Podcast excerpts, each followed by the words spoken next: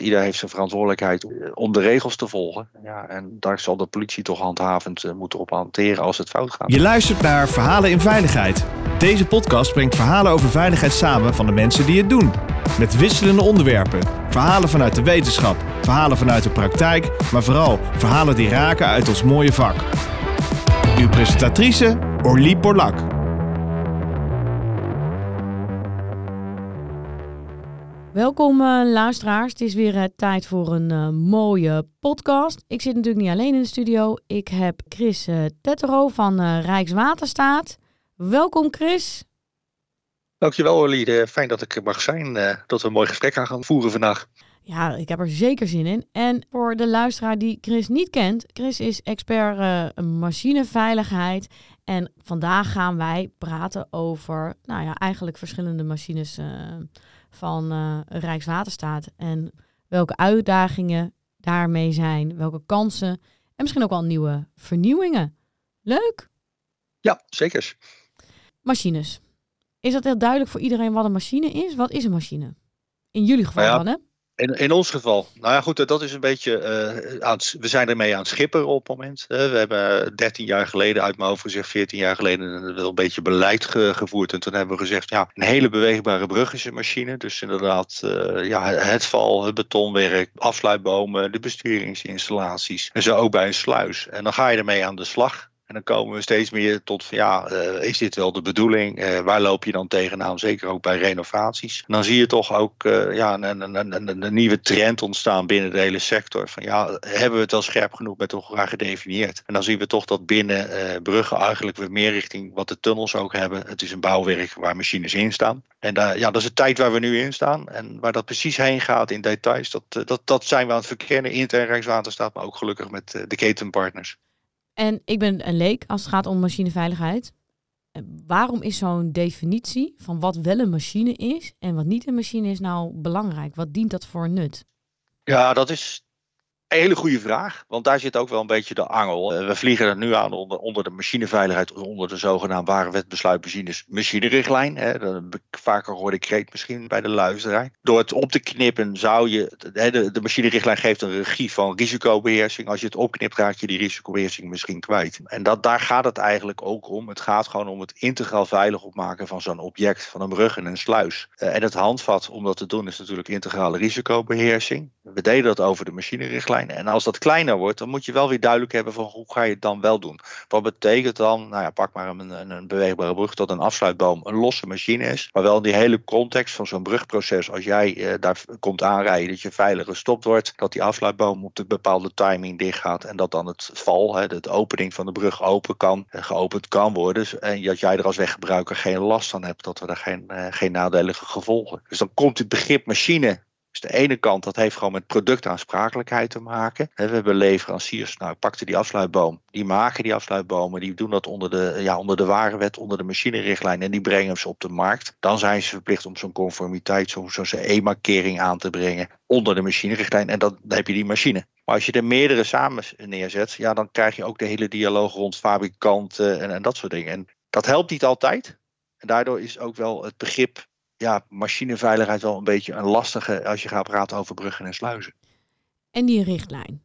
Ik kan me heel goed voorstellen dat elke machine eigenlijk anders is, maar dat ga ik je zo vragen of dat zo is. Want vervalt zo'n richtlijn dan niet in hele generieke bepalingen die eigenlijk niks zeggen? Eigenlijk zegt de machinerichtlijn op hoofdlijnen, eh, eh, als je een machine hebt, moet de besturingsinstallatie gewoon betrouwbaar zijn op het gebied van veiligheid. Dus niet in, relatie tot wat die machine of naar Italië kan brengen, of een Italiaanse machine naar Nederland, zonder dat we handelsbelemmeringen opleggen. Dus als we het even plat slaan, ik hou altijd wel van het, maken, het simpel maken, is de essentie van een machinerichtlijn zorgen dat het deugdelijk is. Dus in wat je net al zegt, dingen mogen niet afbreken, uh, waardoor beknelling ontstaat. Afscherming heb ik wel eens gehoord. En wordt er ook iets over uh, elektrotechnische veiligheid in de machinerichtlijn geschreven?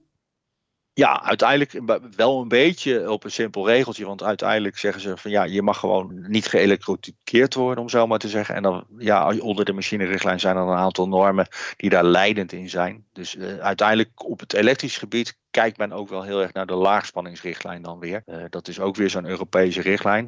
maar uiteindelijk, ja, als je aan zo'n machine werkt, als, ja, als wij dadelijk achter een apparaat staan, moeten we er geen elektrische schok in nadeel krijgen. Maar ook vooral de onderhoudsmonteur die in bijvoorbeeld een besturingskast onderhoud moet plegen, ja, die moet dat gewoon veilig kunnen doen en daar instructies in kunnen krijgen. Dat is ook een gevolg vanuit ja, het ontwerp en dan zeggen van zo moet je ermee omgaan. En je bent echt vakman. En die, richtlijn, ja. ja. en die richtlijn is bedoeld om, om risico's te beheersen. In, in zowel ontwerpfase, maar uiteindelijk ook in ja, plaatsing en gebruik, laat me het zo zeggen. Mis jij dingen in die richtlijn?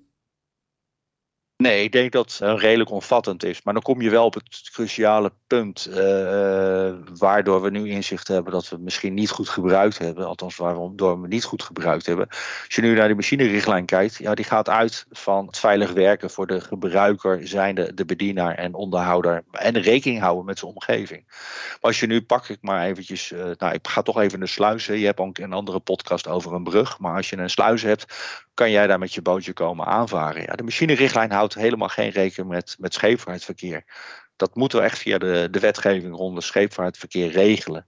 Uh, dat we dat veilig op orde hebben. Dat we nou machines gebruiken om, om het water uh, in die kolk te laten komen, om het waterniveau te, te manipuleren, is wel weer gedekt door die machinerichtlijn, maar ook wel weer een stukje door de wetgeving rond waterveiligheid en ook weer een stukje de nautische veiligheid. Dus ga ik even terug naar jouw vraag, mis ik iets in de machinerichtlijn? Nee, maar we moeten wel binnen die brug- en sluizenwereld goed in de gaten houden van ja, wat is nou echt die machineveiligheid en wat is andere soorten gebruikersveiligheid? En dat is een, eh, ja, eh, iets wat we nu op het moment met meerdere ja, eh, opdrachtgevers, zoals Rijkswaterstaat, wel een actie hebben om te gaan ontrafelen, om dat weer goed te krijgen. Wel de uitdaging, het moet integraal veilig blijven. En voor degene die eigenlijk nooit te maken heeft gehad met een sluis of ervaring in een sluis, waar loop je tegenaan? Wat zie je gebeuren, even in, in gedrag of in hoe mensen gebruik maken van het water, wat je zegt, nou dat willen we beter gaan beheersen, gaan managen, daar moeten we rekening mee houden. Nou, vanuit machineveiligheid valt dat al mee. Maar gewoon een dagelijkse uitdaging bij sluiskoken is het toch de doelgroep die je in de kolk hebt. Hè. Professionele grote schepen, die kunnen bijvoorbeeld veel meer troskracht, zoals dat zo mooi heet. Dus dat zijn de touwtjes naar de kant toe hebben. Dan bijvoorbeeld, nou ja, pak maar een, een, een vlootje scoutingsbootjes. Dat zijn hele kleine dingetjes. En als je niet hetzelfde type kolk hebt en je laat dan de kolk zogezegd nivelleren, dus het naar een gelijk waterpeil beïnvloeden, kunnen er bepaalde stromingen ontstaan die eh, voor die gebruikers onveilig zijn. Uh, dat hebben we ook de laatste ja, tien jaar eigenlijk en langer misschien wel benaderd als dat zijn, een stukje machineveiligheid. Maar uiteindelijk is dat niet zo. Je gebruikt die machine wel om water in zo'n kolk te laten komen. Maar dan die veiligheid, ja, die, die valt dan toch eigenlijk meer onder, ja, onder die zogenaamde nautische veiligheid. En hoe zou je het vanuit de nautische veiligheid beter kunnen beheersen? Um, nou, ik, ik, denk niet dat er een vraagstuk is voor beter beheersen. Ik denk dat op al onze objecten qua dat soort dingen uh, redelijk op orde zijn. Het is wel af en toe gewoon de gebruiker die zijn verstand moet gebruiken.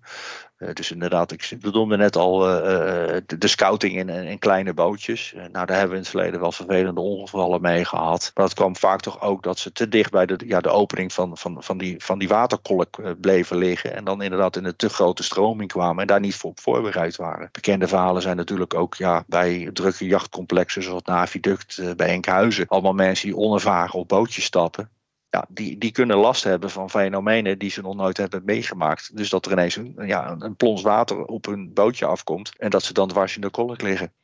Ik heb ook maar goed, wel... dat is ook weer geen machineveiligheid. Ja, sorry. Nee, precies. Maar het gebeurt wel eigenlijk binnen de, de, de context van jouw machine. Als we, als we de sluis even als een machine zien, voelt je er toch voor verantwoordelijk. Anders noem je het hier niet in de, in de podcast. Het is wel een dilemma, zeg maar.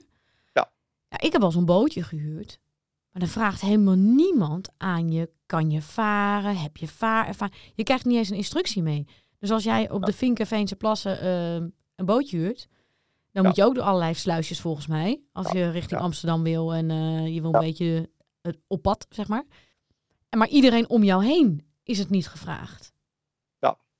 Nee, dat is eh, misschien wel Europese of bredere wetgeving. Uh, tot een bepaalde snelheid en een bepaalde lengte van schepen. En uit, ik ben 12 meter is in ieder geval in mijn hoofd. Mag je gewoon uh, ja, als niet-deskundige gewoon zo'n bootje huren. Het is wel heel onhandig van de verhuurder dat hij helemaal geen instructies geeft. Navraagt of hij überhaupt een beetje ervaring hebt. Maar goed, dat ja, dat, dat, dat mag in Nederland en in ja, meerdere delen van de wereld. En ja, als je groter gaat varen, dat heb ik zelf toevallig uh, in het verleden wel gedaan, ja, dan zul je toch een vaarbewijs moeten gaan halen. Uh, als je sneller wil gaan varen, speedboten, zul je dus inderdaad ja, een soort rijbewijs op het water moeten hebben. Maar ja, we hebben nu kleine bootjes die binnen, binnen jouw context eigenlijk ja, dingen doen die je niet wilt dat ze doen.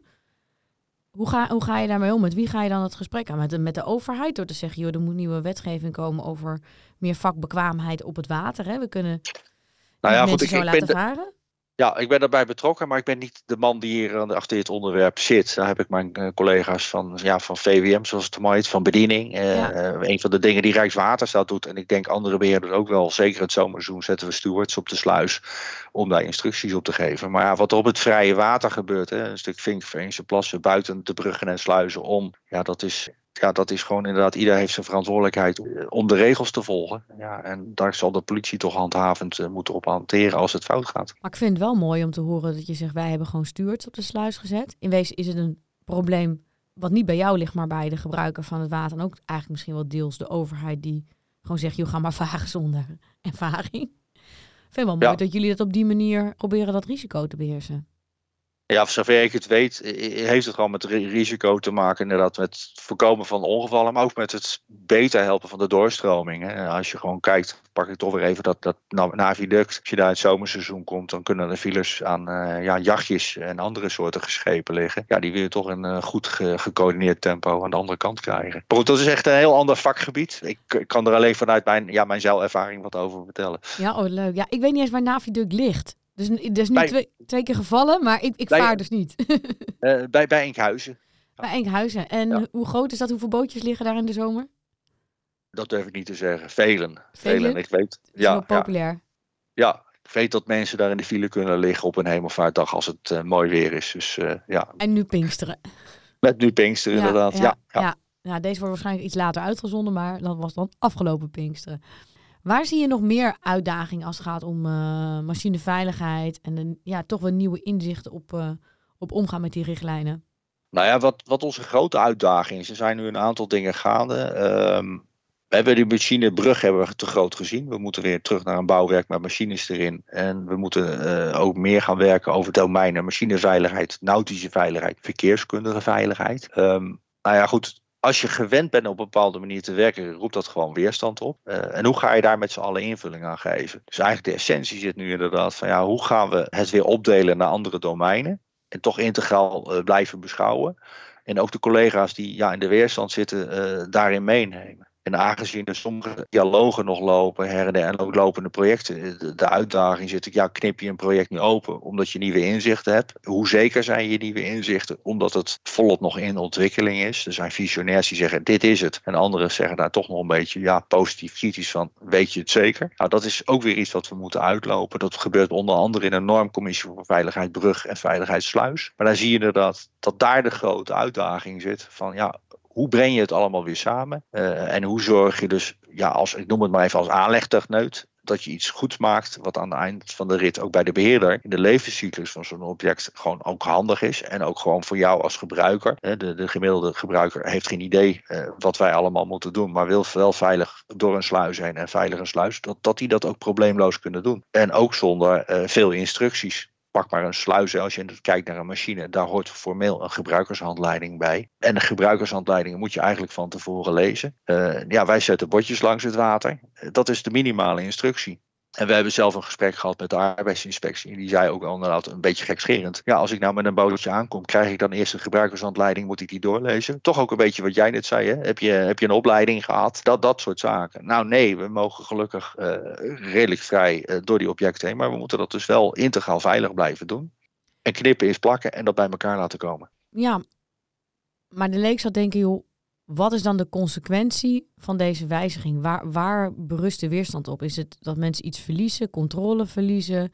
Levert het meer werk en gedoe op? Waar, waar komt de weerstand vandaan?